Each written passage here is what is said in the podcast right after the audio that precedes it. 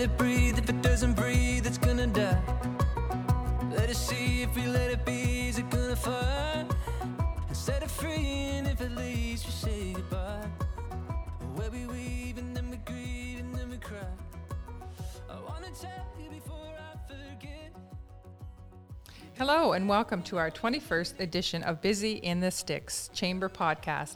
My name is Tammy Ricks, CEO of the West Prince Chamber, and your host. Uh, if labor shortage affects your business, recruiting foreign workers may provide a solution.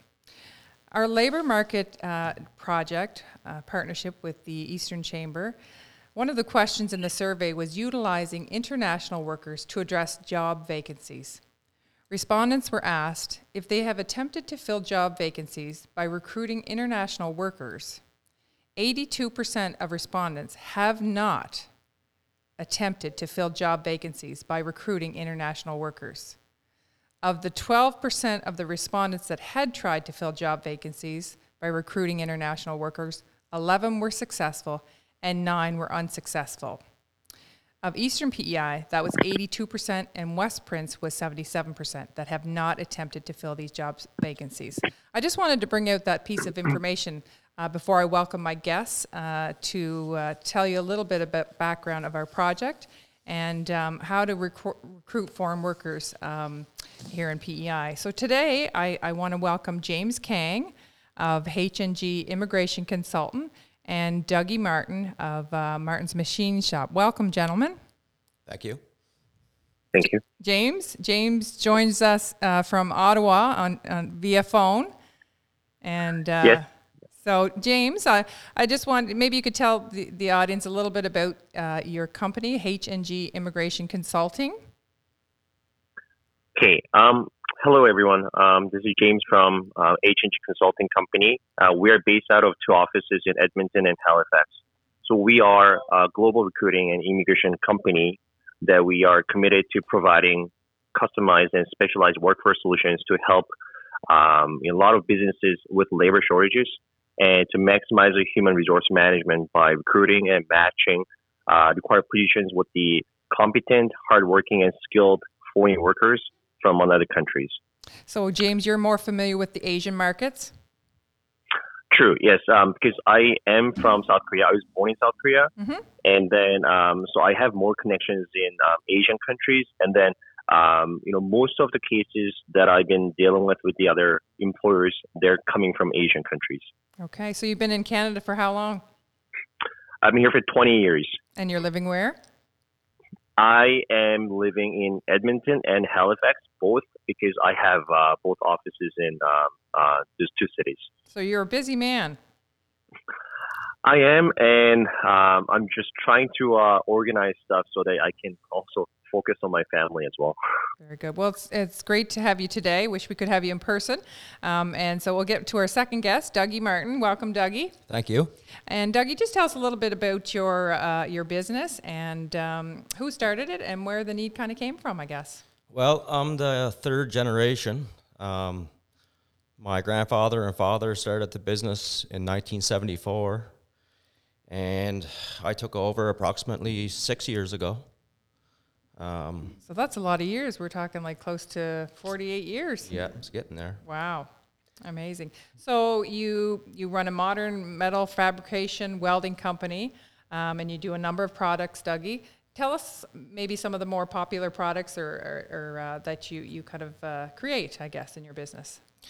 Well, our main export would be uh, trailers, um, gooseneck trailers, car trailers, every different types of trailers, I guess you can name. Okay. Um, all aluminum built. All aluminum built. Yeah. And um, so you said you've been running, you've been uh, in charge for the last six years. When did the growth kind of happen in, in the last little bit for uh, Martin's Machine Shop? Well, when I took over, there was four employees, and right now my peak is probably 20 employees. Is that right? Yeah. Wow, that's amazing. So you make everything from aluminum barges, oyster workstations. I was just looking on your Facebook page a bit, Yeah. and uh, so these oyster workstations are they like uh, uh, something that uh, you know, you don't need the boat anymore. They're created for what? For just to do all the. Uh, you can basically harvest, uh, do your work right out on the uh, on the river. Um, just sail your boat and your equipment's on the vessel, and yeah, just takes a lot of the work out of it and labor and whatnot. Okay, so you create and, and you build uh, you build all these stations that people need. Well, today uh, I'm glad we had you both here. We want to talk about how to uh, how you recru- recruit farm workers for PEI. Um, as you both are probably aware, we've uh, we've been dealing with labor shortages for some time, and um, I wanted to bring in James to kind of uh, to discuss that whole screening and recruiting process uh, for candidates. So maybe James, you could tell us a little bit more on how you kind of screen and recruit some candidates. Okay, thanks, Tammy. Um, so I work with um, different companies in different countries um, who are licensed to uh, recruit and provide immigration guidance to the uh, the candidates. So uh, we uh, advertise and try to find the right people in other countries, and then once we have the resumes, we go through a thorough screening process, including criminal background check, medical check, their uh, reference check, uh, uh, all of the qualifications required to work in Canada, so that you know uh, employers um, can only do the interview at the time, and um, that's gonna be uh, that has been helping uh, a lot of employers save time and they find the right candidates because it has been really difficult to find the right workers local in the no- local market. Mm-hmm. So having um, you know those recruiting from the um, other countries uh, can be of uh, one of the uh, ways to um, reduce the labor shortage that a lot of businesses are experiencing uh, nowadays. So we won't get into the pathways because I understand there's several pathways that um, uh, you you can you can apply, and some of those are through this new I- AIP program, and then the PNP and the LMIA. But as far as um, some of the the recruiting methods, so things like um, uh, you know training for employers or um, making that job offer, you assist with all of those types of things. So basically, um, our company does three major things. One is recruit, recruiting, and the other one is immigration. Lastly, um, is settlement. So we consider these factors as essential part of whole process, and uh, we help with um, settlement service such as finding a right place for them, and you know help help employers uh, engage with the government and get through all the required training sessions uh, in order to prov- uh, in order to participate uh, in the um, uh, in the respective programs. It must be very overwhelming for for the average business person. And I mean, Dougie, we've had you here today. Uh, it must be overwhelming when you even probably started this process. It's a it was a full time job. I mean, just looking for workers, and still is. And so when uh, whenever James contacted me, um, I kind of dug a little deeper, and uh, I guess James has been around different companies on the island, and uh, so I asked I asked them questions, and and we start uh, started to get the process rolling, and Probably just the paperwork alone would be enough to overwhelm a fella. yeah, yeah, but uh, no, it's definitely a struggle for any small business on the island. Yeah. Um, even the Maritimes, it's it's, it's a full time job looking. It is. Yeah. And so any assistance, and I mean, um, some of these services that you offer as a consultant, James, you know, they can be an incredible help to some of the small businesses here in the region. Um, you know, how does your background help with this kind of recruiting process? Um, like I say, you know, I was born in South Korea, and then so I was able to build a lot of connections, uh, uh, especially South Korea, and then in other countries, so that you know I was under I was able to understand you know different aspects of the cultures and um, different aspects of um, you know different communities and different environments, so that that helps me to understand you know both employer side of it and then also both the candidate side of it. So um, I was able to um, be more careful when you know uh, handing over the resumes and then uh, reviewing the qualifications, and also do the interview uh, before handing over to the employer, so that uh, employers uh, are not getting any surprises, and then you know they get all the screen candidates, not just like you know regular resumes. So um, it's more like you know um, more like assurance of those people. Um, you know, getting those screening process through James or Oh. H&G Consulting Company. I think that would probably be one of the most benefits that uh, James has probably offered you, Dougie, is, is that whole screening process. Defi- oh, definitely, yes. because you can match the needs, and you were probably looking for uh, welders. Yeah. Welders uh, was your main need right now. Yeah, he can specifically look for that, that guy who can do that job. And so it's great that you have the connections, James. You're kind of built like the chamber. You have your networks back home. Yes, um, and I'm glad that you know there's a lot of good people around me, um, and then good uh, licensed people um, who are able to um, do the immigration and recruiting, uh, you know, uh, legally. So um, I make all the connections that are uh, able to provide the legal advice uh, on a legal way, so that you know um, my connections are really strong, and that's why I was able to secure and then bring more workers uh, who are um, who are like uh, well screened. And uh, you mentioned license, so I, I, might- I might I might add to that. Um, so you're licensed to do this. Is there requirements for this for Prince Edward Island as far as you being licensed?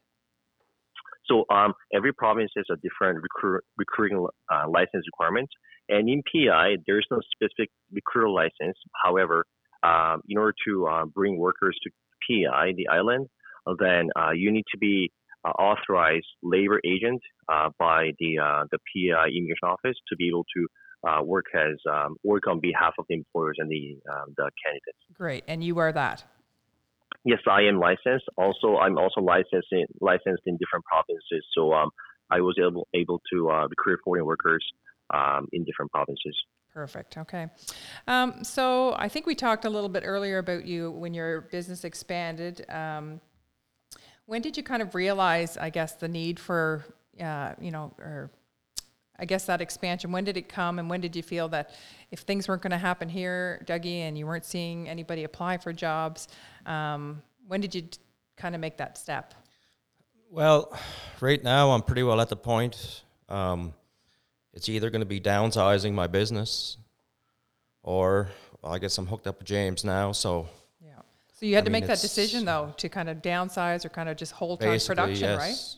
And uh, hopefully everything works out, and uh, you know we'll uh, we'll hopefully get some more guys in. And So you haven't had to do that yet. uh, no, uh, I guess in a few weeks' time we're expecting a few guys. Okay. From And- James's program. Yep, looking Yep. forward to it. Okay. And that's great. So uh, well, hopefully we'll, we'll look forward to hearing that, James. And and uh, you, you started the process how long ago, Dougie? Um, what was it, James? Probably four to six months was- ago. Um, Yes, there was right. yeah. obviously delays with COVID and uh, and whatnot, which is totally understandable. But uh, no, we're uh, we're in the right direction now, and uh, Good. Well, that's not that bad. Some people can look for positions for years. so, Absolutely. You know. So absolutely. Um, so maybe James, you can help us out with this. You know, where does an employer start the process? And um, I, I know we talked about different pathways. Um, who does the paperwork? What are the costs associated with the process? Could you just maybe give us a little bit of, of um, direction to where to point employers and uh, with some other stuff? So I'm not gonna I'm not gonna get into too much details, but the um, um I can give like two major pathways to bringing foreign workers, and it all depends on which occupations that they're looking for. So uh, first one is um uh, it's called Atlantic Immigration Program. It's called AIP. And that's So, new this year. Um, yes, because it was running as a pilot program for the last four to five years, Mhm. and um, the Immigration of uh, Immigration Canada has decided to make a permanent program after the uh, success of this uh, uh, this stream. So uh, it became a new program as a permanent, and um, this is um, the program that your uh, employers are able to bring the workers under NOC zero A O A zero A B or C, and um, this is ideal program because um, this helps um, the workers to settle in Canada on, on a permanent basis, not on a not on a temporary basis okay. so that you know if you want a long-term solution uh, and then long-term uh, uh, employment, this may be a good program that could fit your needs. And the second one is called LMIA. Basically, uh, this is temporary worker program. So you're bringing people on a temporary basis, like a one year or two years, um, but it doesn't guarantee that they're going to be staying on a permanent basis. so really, the employer has to know what they're looking for at the beginning before they start to plan this whole thing. Yes, and um, like I said, if NOC the position that the companies are looking for, then uh, they are not eligible to apply for AIP. However, they can find an option to bring workers through NOCD, which is a LMIA program. Okay. And uh, and then cost related question. So uh, for AIP, the only cost that uh, employers are uh, employers need to pay for is two thirty dollars at the end of nomination process, where they need to support the uh, the workers' work permit application. That like seems uh, very Dougie also pay for that. Yeah, that seems Yes, reasonable. the, yes, and however, the LMIA process uh, um, for NOC zero AB, you are required to pay for thousand dollar processing fee to the Service Canada Department, and any occupations fall under NOC C or D, you need to pay for the thousand dollars plus, um, you know, housing costs, transportation, airplane, um, any costs associated with the application that you need to be responsible uh, for those costs. All right. So right now, um, uh, the pathway that uh, uh, uh, Dougie's going through would be the AIP, right? Yes. Um, so um, he the Dougie's program was um, the pilot program, which was AIPP. Um, so a Dougie, um, you know, got the designation um, and then processed the settlement service for the um, candidates, also endorsement application. Also pay for two thirty dollars after the endorsement application was approved. So uh, this was all taken care of by my myself and my company. We helped all the paperwork, and we got the um, all the information required for them to um, get more get it done easily. Okay.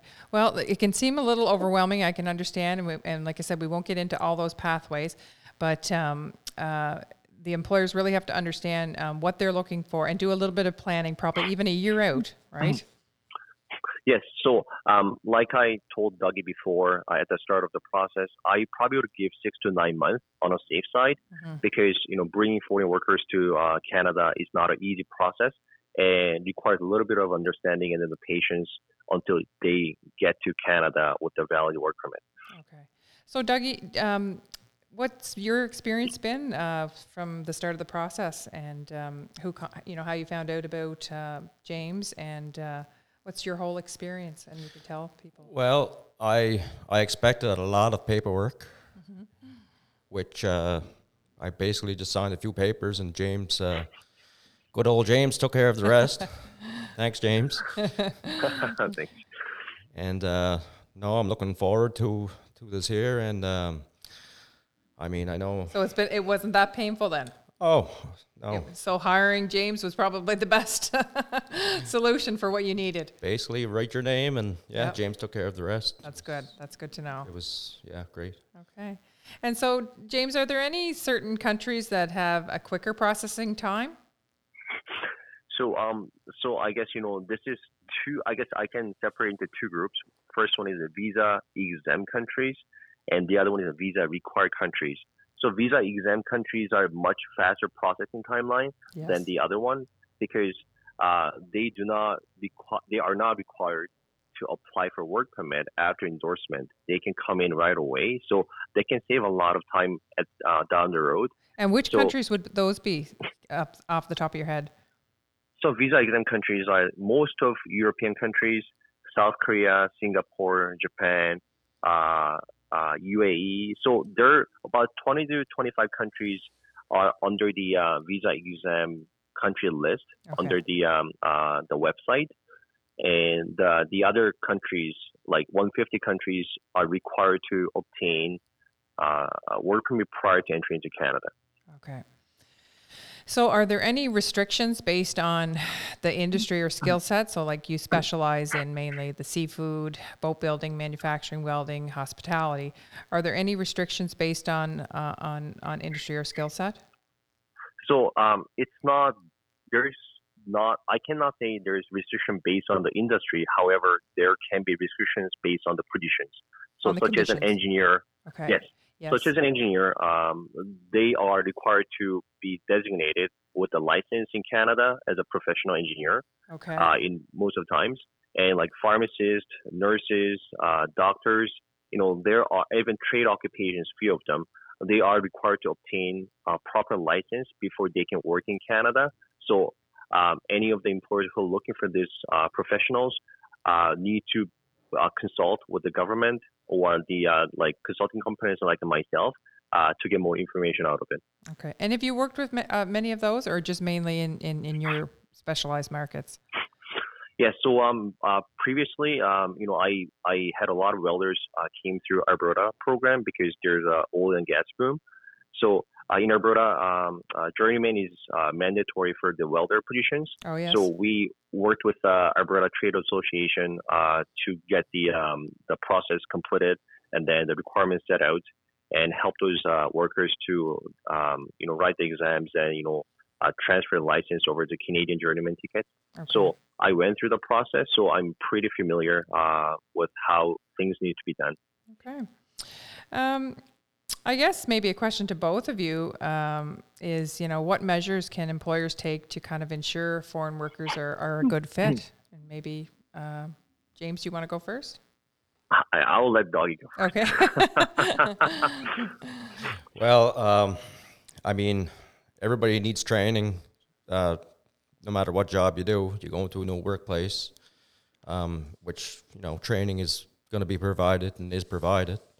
And um, I mean, basically, um, for uh, building trailers, um, well, I mean, once you build a half a dozen trailers, they're basically all the same. So you kind of get, you know, the routine of things and, uh, you know, get things rolling. so, Dougie, were you worried about language barrier? Was that something you discussed with James? Um, yes and no, but there's a James could probably explain it a bit better than I can. But uh, there's a there's a process with the the language barrier also. Um, James could probably take over from here. Sure.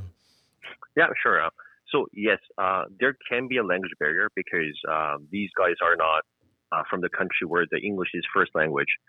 However, um, uh, we look at English ability as well, and we look at the test result uh, from the um, the accredited um, the test test center, so that you know their English is up to date. And if their English is not as good as uh, like native uh, people in uh, Canada, Mhm. then you know we are able to uh, connect them with the English training um, acad- academic uh, English training center or like uh, association that can help with the language training, so that you know the English can be improved. So we are trying to um, connect with the other uh, settlement service organizations or like um, Tim yourself, so that um, th- that we can have a lot of uh, resources and the connections that uh, that you have uh, to help those guys settle here and then um, able to work with uh, employers without any um, uh, difficulties. Yes. Well, uh, we'll just kind of get ready to wrap things up here. But Dougie, as an employer, you know, are you prepared to help and assist, um, you know, these foreign workers that are coming in here with the transition of living in Western PEI? You know, uh, there can be a lot, and it can be very over- overwhelming, like uh, we just discussed, uh, for them to come to a new country. And uh, are you prepared to do that? Oh, absolutely, yes. And of course, West Prince is one of the spots to be when, you know, there's newcomers. Um, I'm sure they'll fit right in here and love it around here. So we do have uh, what's called a PEI Community Navigators Program, and um, actually in our last episode, uh, "Busy in the Sticks," um, uh, Lori interviewed Lindy and told us a little bit about these programs, and they're to welcome newcomers and help them with different services. So, so there's a program, um, and you can reach out to, uh, I believe it's Scott Smith in our, our area here, Dougie, um, uh, to help kind of uh, with some of their needs when they get settled here and help them settle. So, I guess just in closing, um, just a, a quick question on, you know, our governments have a, a, a big role to play in kind of alleviating labor shortages. Uh, and that's the talk, uh, you know, it's been the talk for a while. But the solutions mostly lie within businesses, improving, you know, salaries, training, or whatever. And, and we're also looking at a training aspect as part of this project. And either one of you can answer this. Do you agree with this statement and why? Well, my belief is um, the government basically pays you to stay home, draw unemployment. Um, that's what the big problem is around here, whether or not people want to hear it or not. And um, I'm sure you can ask any small business owner, and they'll agree with me. So do you feel though that the businesses have a part to play as far as, you know, and you've worked hard at your business, Dougie, and, and it's growing and uh, you want to, you, you know, your employers, employees to do well. Do you feel that it's part of your responsibility too to bring their salaries and offer that training to them as responsibility for that? Oh, absolutely. Okay. Yeah. Yeah. And what about you, James? Do you think things have changed since COVID, and uh, you know maybe more employers are are uh, you know have been have been challenged with more increase in salary and flexibility of even working from home, um, and even workplace conditions and trusting employees. So this could be a big step for Dougie in trusting some of these new employees coming in. Yeah, definitely. Um, um, you know, um, due to COVID nineteen, a lot of things have been shifted, and our da- daily lifestyle has been also changed a lot. And I believe uh, PI labor department is working hard to uh, you know uh, find the solutions. You know, going to school and you know high school, post secondary school to find the right people so that they can connect with the um, uh, employers uh, in PI. However, uh, the resources are limited, and that's why you know um, foreign worker programs are uh, recommended for some businesses like uh, like small ones, so that you know they can you know still you know running their business without any uh, issues and without any labor shortages. So that um, I definitely understand that um, there's has been a lot of lot of things going on, but um, hopefully this helps um, you know uh, employers understand what's behind it and then what's going to be involved within the process here. Yes. Well, thank you both for being here today. I appreciate it. Um, and uh, it, it's just the beginning of a conversation for how to recruit foreign workers to PEI. As we said, it can be a little overwhelming, and there's a lot of pathways. So do your research, listen to our podcast, spread the news, and we'll have it posted on our website. Uh, so thank you again, Dougie, for being here. And thank you, James. We wish you all the best uh, in uh, recruiting uh, workers for PEI. Thank you, Tammy. Thanks a lot. All right. Thanks, Tammy. If the labor shortage affects your business, recruiting foreign workers may provide a solution. Martin's Machine Shop has openings for welders and a supervisor if you're interested in working. Till next time. Let it breathe, if it doesn't breathe, it's gonna die. Let it see, if we let it be, is it gonna fire. Instead of